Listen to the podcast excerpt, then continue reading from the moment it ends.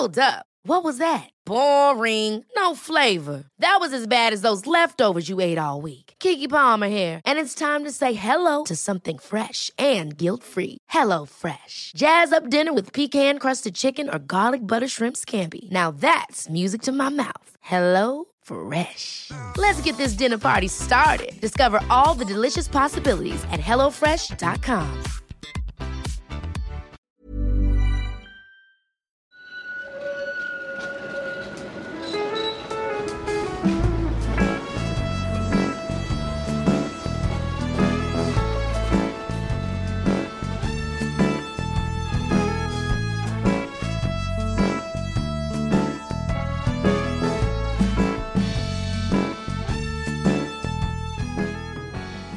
Hej och välkomna till Gator och torg i Göteborg.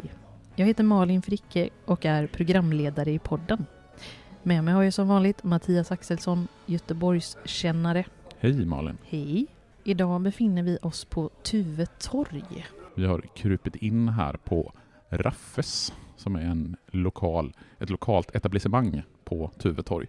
Ett sånt där typiskt torg, en sån här typisk torgkrog slash pizzeria slash lite restaurang. Här sitter vi i ett hörn och ska prata om det här förortstorget. Mm.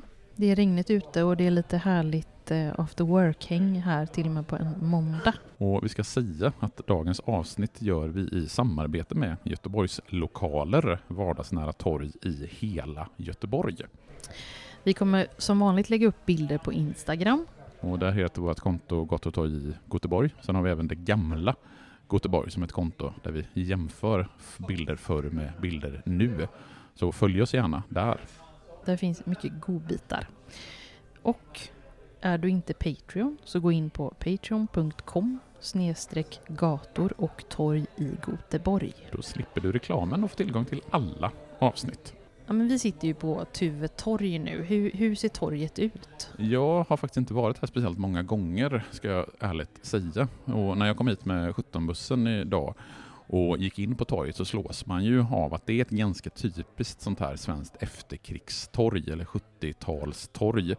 Dock så är det ju eh, moderniserat. Man har ju byggt om lokalerna en del under 00-talet. Men det finns ju det som man förväntar sig fin- ska finnas på ett torg i eh, en sån här stadsdel som Tuve. Det finns en vårdcentral, det finns ett bibliotek, det finns den här krogen, det finns en närbutik. Det finns- Apotek, Ja, det två finns matbutiker. två matbutiker till och med. Mm. Och, ja, men det är sådana saker som bör finnas på ett torg. Det är ändå lite extra för det finns också ett konditori, en eh, ganska fin blomsterbutik Mm. och det finns en kyrka. Mm. Jo, men det är ju just den här typen av verksamheter som man tänker, ja, men vi var på Vårväderstorget, det är väl liknande. Axel Dahlström de är lite mindre kanske och kanske lite mindre verksamhet. Men just Tuvetorg, det finns en hel del här och tittar man på stadsdelen Tuve som Tuvetorg ligger i så kan man faktiskt när man tittar på en karta slås av att det ligger lite som en enklav. Inte mitt på Hisingen, men mer mitt på Hisingen än många andra platser som vi har varit på tidigare.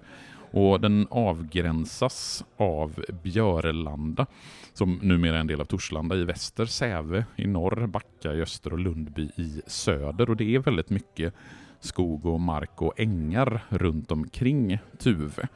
Och det är ganska slående just hur Tuve ligger här som en liten enklav på just Hisingen. A lot can happen in the next three years. Like a chatbot maybe your new best friend. But what won't change? Needing health insurance. United Healthcare Tri Term Medical Plans are available for these changing times.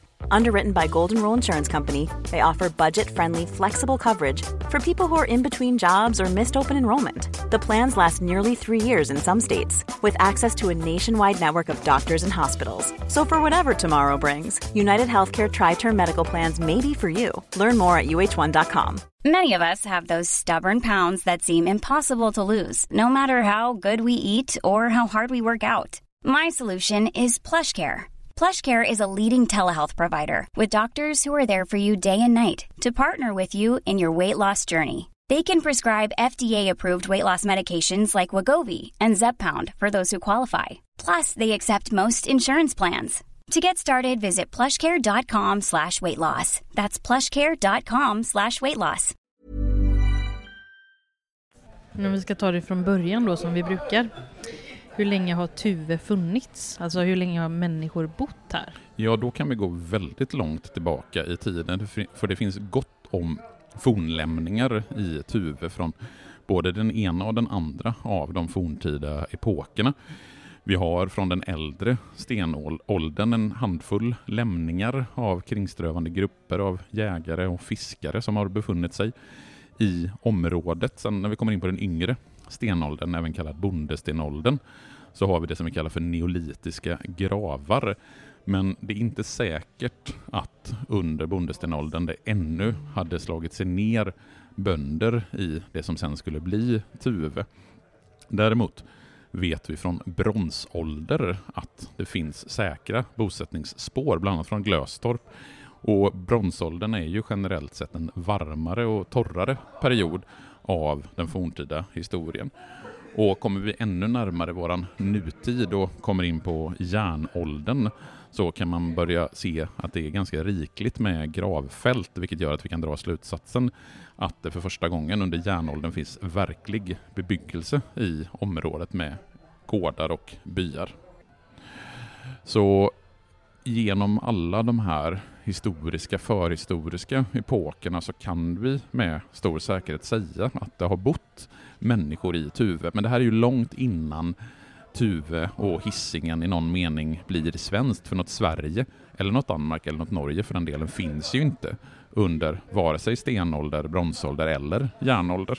Okej då, så när blir Tuve svenskt? Ja, alltså kring hela området runt Göta älvs utlopp så fördes det ju ständiga strider under den tidiga medeltiden mellan de tre nordiska kungadömena Danmark, Norge och Sverige. Och som vi har varit inne på i flertalet avsnitt där vi har varit på hissingen så blir Lundby och Tuve socknar svenska under mitten av 1200-talet och den norska kungen Håkon och Birger Jarl av Sverige kommer överens hur man ska dela upp det här landområdet. Och då blir Lundby och Tuve socknar på Hisingen svenskt medan resten av Hisingen fortsätter att vara norskt. Och från 1200-talet så har vi också en av de äldsta byggnaderna i nuvarande Göteborg, nämligen Tuve kyrka, som troligen är från 1200-talet. Och Tuve gamla kyrka, som den ju kallas, ligger bredvid ett järnåldersgravfält, vilket gör att man kan anta att den har en anknytning till en äldre bebyggelse på platsen. Och med kyrkan och med kristendomen så kommer också uppdelningen av det här området i härader, socknar och byar. Och det är från den här tidiga medeltiden som vi med säkerhet vet att Tuve socken har existerat. Och från Tuve socken så lever fortfarande många av bynamnen kvar. Vi har Grimbo, vi har Glöstorp, vi har Gunnestorp, vi har Tången. Alltså namn som fortfarande finns kvar på stadsdelar i Tuve. Och längst i norr i nuvarande Tuve så ligger Skändla by. Och Skändla by är intressant för den har bevarat ganska mycket av den gamla bystrukturen så som den såg ut på medeltiden. Och i öster så är det ju vattendraget Kvillen som är östgränsen mot Norge ända fram till freden i Roskilde 1658. Och, är det Kvilleån då? Ja, och på andra sidan, alltså i Backa, så var det ju norskt område, så den bäcken är ju den gamla landsgränsen mellan just Sverige och Norge här på Hisingen. Och precis som de flesta socknar på Hisingen så plågades Tuves bönder av alla de krig som utkämpades mellan Sverige å ena sidan och Norge och eller Danmark å andra sidan. Till exempel så fick eh, efter det nordiska sjuårskriget på 1500-talet Sverige betala det första Älvsborgs lösen. Och det där är bra för en historiker, för från de räkenskaper som vi har från 1571, då man ska samla ihop pengar till att betala den här lösensumman, så kan man veta att Tuvo, som det kallas i räkenskaperna, så fanns det 27 hushåll och i Tuve fanns det 85 kor Eh, ungefär 200 personer kan man gissa sig till om man utgår från att varje hushåll hade mellan 6 och 7 personer som det var brukligt under 1500-talet. Sen under Kalmarkriget 1611 till 1613 så bränns nästan alla gårdar på hissingen ner. Och det som utspelar sig i Bohuslän under Kalmarkriget brukar nämnas som Brännefejden och det är en lång hård period i hissingens historia. Som sagt så bränns så gott som alla gårdar på hissingen ner. De enda som klarar sig det är i Björlanda, Helgered, Östergärd och Steneby. Och danskarna de bränner som hämnd ner alla gårdar i Tuve och Lundby och som en slutkläm på det hela så bränner man ner Karl IX Göteborg, alltså det första Göteborg som låg där Färjenäs ligger idag. Och det finns faktiskt berättelser om hur bönder än idag kan plöja upp hästskor i åkrarna som minner om de slag som stod runt omkring Tuve socken under 1500 och 1600-talet. Det är som att man får en rysning när du berättar om det på det viset. Ja, och det... De här nedbränningarna, liksom, var, var, tog folk vägen? Ja, många människor dog ju och eh, blev hemlösa och fick söka sig någon annanstans. I slutet av 1700-talet ökar befolkningen något alldeles enastående. Från 379 personer år 1760 till 687 personer år 1800. Vad händer då? Ja, alltså från det att befolkningen har minskat eller ökat ganska svagt under 1700-talet och 1600-talet så får vi en bef alltså befolkningsexplosion i Tuve under slutet av 1700-talet. Och det är ju de, den sillperiod som drabbar Bohuslän under slutet av 1700-talet. För 1749 så upptäcker man det första stora still, sillstimmet utanför Bohusläns kuster. Och redan under det kommande årtiondet så flyttade in ett tiotal familjer, nya familjer i Tuve. Och sen så under de följande årtiondena så stiger befolkningen hela tiden genom att folk flyttar in från trakterna runt omkring, både i Västergötland och nerifrån Halland. Människor som tänker att de ska göra sig pengar på sillfisket. Och eftersom sillen går till något alldeles enormt under slutet av 1700-talet så tränger den djupt in i vikarna, vilket gör att det är lätt att fiska sillen och det blir ett allmänt uppsving av fiskerinäringen på hela västkusten. Och under 1760-talet så bygger man salterier i Tuve och medelinkomsten år 1796 var någonstans mellan 15 och 20 riksdaler för män och 10 till 15 för kvinnor för en sillsäsong. Och det är alltså mellan 3 till 5 gånger så mycket som du hade tjänat om du hade stannat eh, jobba som en piga eller dräng i jordbruket. Och sillen är förutom att det ger en inkomstkälla också en närande föda för befolkningen. Så bönderna i Tuve de kan använda sig av sillen dels som näring men de får också extra inkomster när de säljer säd och diskekärl till salteriernas gubbar som jobbar. Och sen får de för en ringa penning tillbaka renset från silltunnorna som man kan använda som gödning på åkrarna. Så det här är en fantastisk period i Tuves historia med en kraftigt ökad befolkning och en ökad rikedom och ett ökat välstånd i Tuve. Ja, om det var välstånd så tack och lov. Mm. Vila sillen. 1808 så tar dock sillen slut. Vad händer med Tuve då? Ja, befolkningen börjar återigen minska i Tuve och det är inte bara för att sillfisket försvinner. Finska kriget mellan 1808 och 1809, fältsjuka, smittkoppor, kolera. Det var andra faktorer som gjorde att befolkningen minskade. Och den här minskningen den fortsätter under egentligen hela 1800-talet och när vi kommer in på 1920 så bodde det bara 645 personer i Tuve. Och då ska man jämföra det med att det bodde 670 personer 1860. Så det är alltså en utflyttning och en minskning av befolkningen i Tuve under hela 1800-talet. Befolkningen sugs in mot Göteborg och staden tränger in på hissingen Lundby som ligger precis söder om Tuve införlivas ju i Göteborgs stad redan 1906. Så det här är ju sånt som gör att människor flyttar från Tuve under 1800-talet. Ja, men efter allt det här härjandet av smittkoppor och kolera och krig och fältsjukor. Vad händer sedan när vi kommer in på 1900-talets Tuve? Ja, alltså en bra en tuff bit. period. Ja, alltså vi lämnar ju en väldigt jobbig period bakom oss och en lång bit in på 1900-talet så är ju Tuve fortfarande ett landsbygdsområde dominerat av jordbruk. Det första företaget i modern mening i Tuve det är bröderna Sundqvist handelsträdgårdar som i mitten av 1920-talet flyttar från Godhem i Majorna i Göteborg till Tuve. Och det förekommer ganska omfattande trädgårdsodling i bland annat Grimbo. Och det finns faktiskt några större handelsträdgårdar fram i Tuve ända fram på 1970-talet.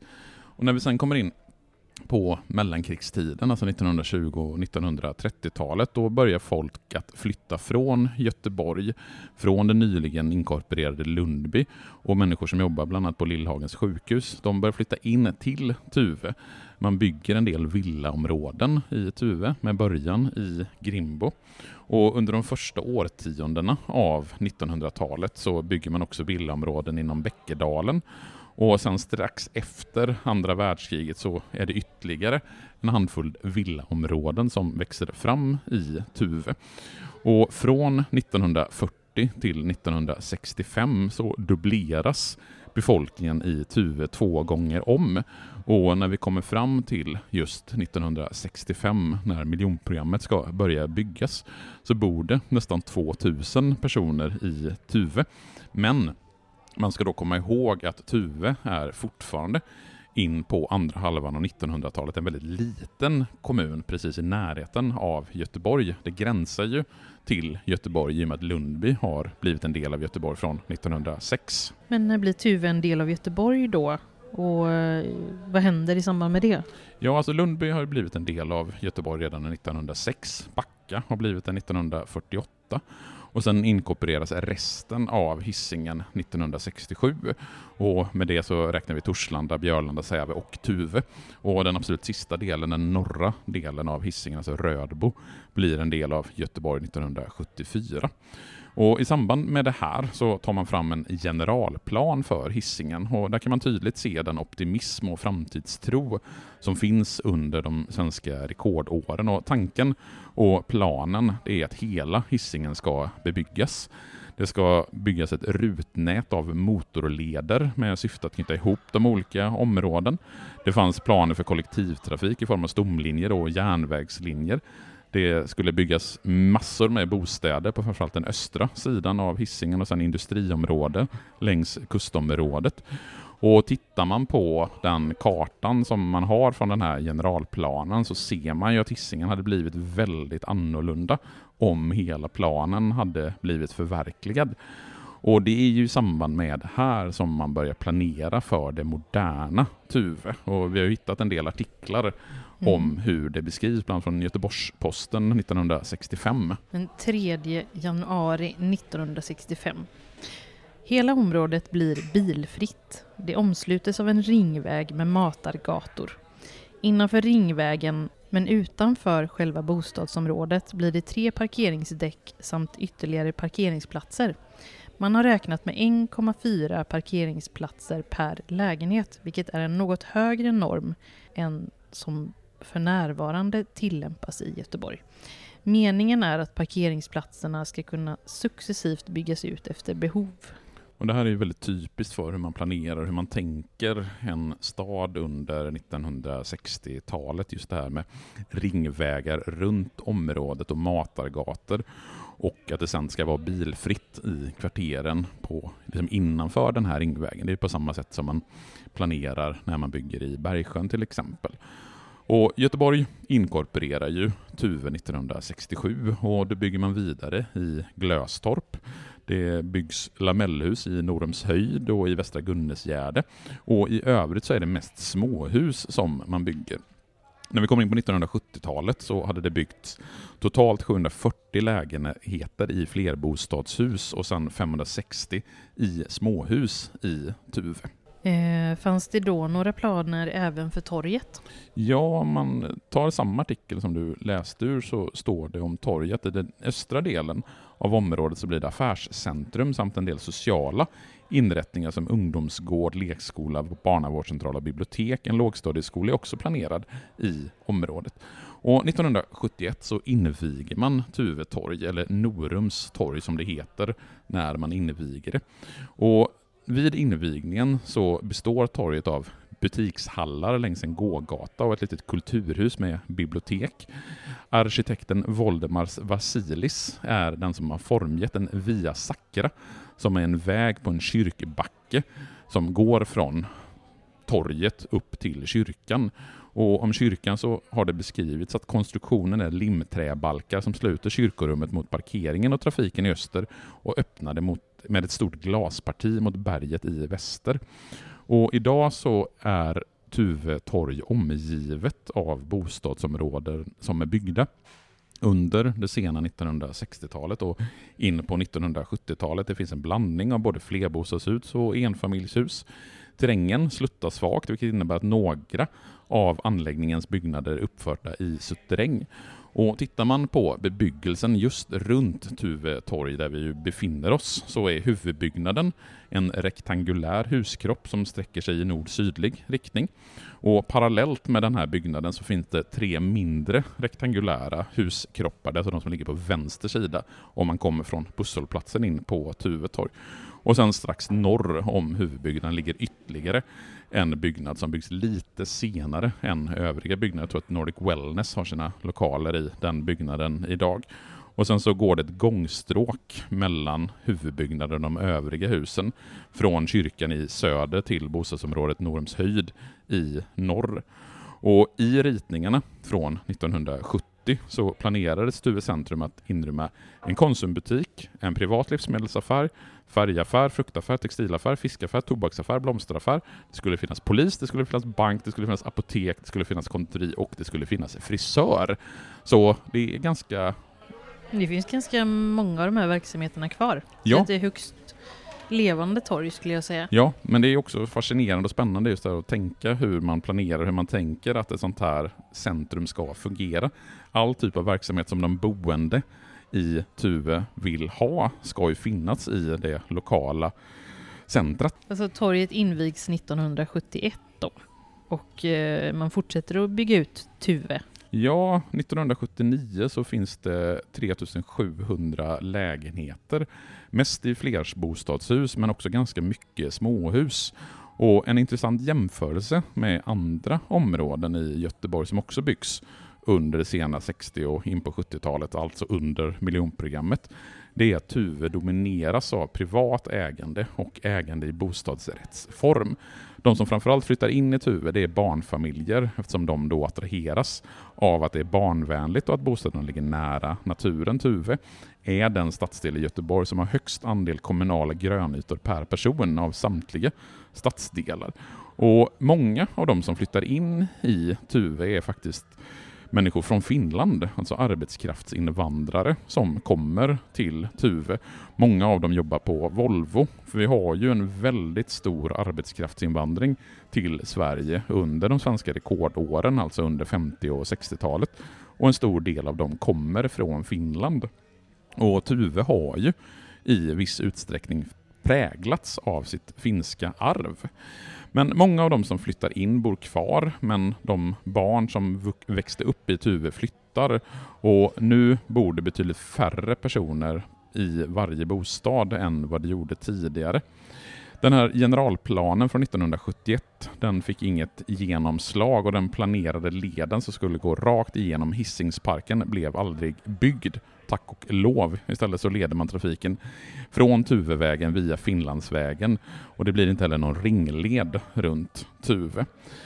Och den här planeringen och byggandet, byggandet av Tuve under 60 och 70-talet det har ju gjort att Tuve har hamnat lite som en enklav där Tuvevägen avgränsar i öster. Vi har grönområden i väster och söder och sen i norr så skiljs Tuve av från de angränsande områdena. Gunnerstorpsvägen och Nolehultsvägen, eh, det är en, samma gata som byter namn vid Tuvetorg, löper fram som en huvudgata men det finns liksom inga gator som går rakt igenom Tuve.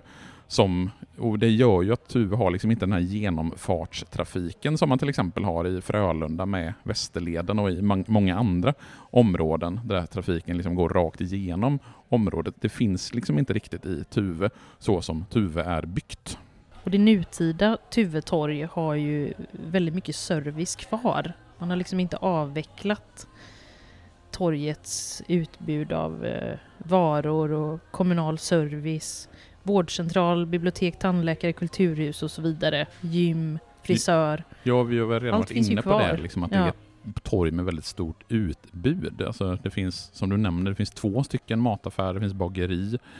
Det som händer under liksom senare tid är ju dels att torget faktiskt byter namn 1998. Det hette ju tidigare Norums torg, men från 1998 så byter torget namn till Tuve torg och sen så gör man en omfattande ombyggnation av torget för att öka tillgängligheten i mitten av 00-talet. Sen har det väl byggts en hel del nya bostäder här omkring i Tuve under de senaste åren. Ja, det är ju som en allé så sträcker ju sig Gunnestorpsvägen mellan Tuve torg ända fram till Finlandsgatan. Och hela den allén är ju full av nybyggnationer, verksamheter i botten, lägenheter ovanpå.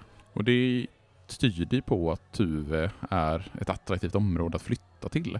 Det växer. ja, och det slogs jag verkligen av när jag kom här med bussen, för det var ganska länge sedan jag var i Tuve.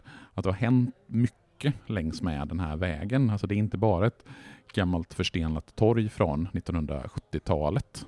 Nej, och vi har ju den ganska stora Glöstorpsskolan som också ligger längs den allén om man säger så. Sen har vi ju en liten detalj kvar som vi inte har pratat om och det är ju den här skulpturen, myran, som har funnits på Tuvetorg sedan 1976 i olika omgångar förvisso. För den populära skulpturen som konstnären Åke Jönsson har designat, den var väldigt omtyckt och 2005 så stals den faktiskt från torget. Sen hittade man den några år senare på speedwaybanan i Arendal och sen kunde den återvända till torget. Det är en väldigt omtyckt skulptur som barnen hade klappat och ridit på nästan 40 år. Ja, den är så populär så att den stjäls ju igen, för 2014 så försvinner den. Och på Glöstorpsvägens förskola så börjar barnen redan samt, nej, men nästan direkt efter att den försvinner konstruera myror, fundera hur de ser ut, vad de äter och så undersöker de myror. Och samtidigt så inleder Göteborgs lokaler efterforskningar för att kunna placera en ny Myranskulptur på torget. Och 2016 så kommer faktiskt Myranskulpturen tillbaka till torget och den har ju blivit lite grann av en symbol för torget. För läser man till exempel Wikipedia-artikeln om Tuve torg så finns det inte så mycket information om själva torget. Däremot om Myranskulpturen så är det en ganska lång text. Så det är ju en ganska intressant liten symbol för torget skulle man kunna säga. Ja, med det så säger vi tack för den här gången. Så hörs vi om en vecka. Ja, hej då. Hej.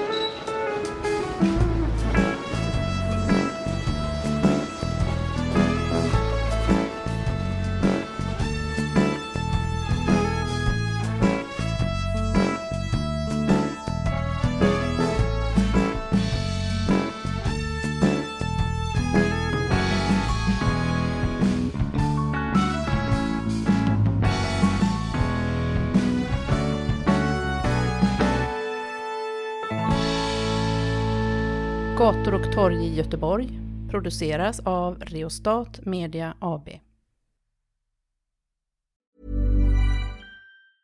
Have catch yourself eating the same flavorless dinner three days in a row? Dreaming of something better? Well, hello fresh is your guilt free dream come true baby. It's me, Gigi Palmer. Let's wake up those taste buds with hot juicy pecan crusted chicken or garlic butter shrimp scampi. Mm. Hello Fresh. Stop dreaming of all the delicious possibilities and dig in at HelloFresh.com. Let's get this dinner party started.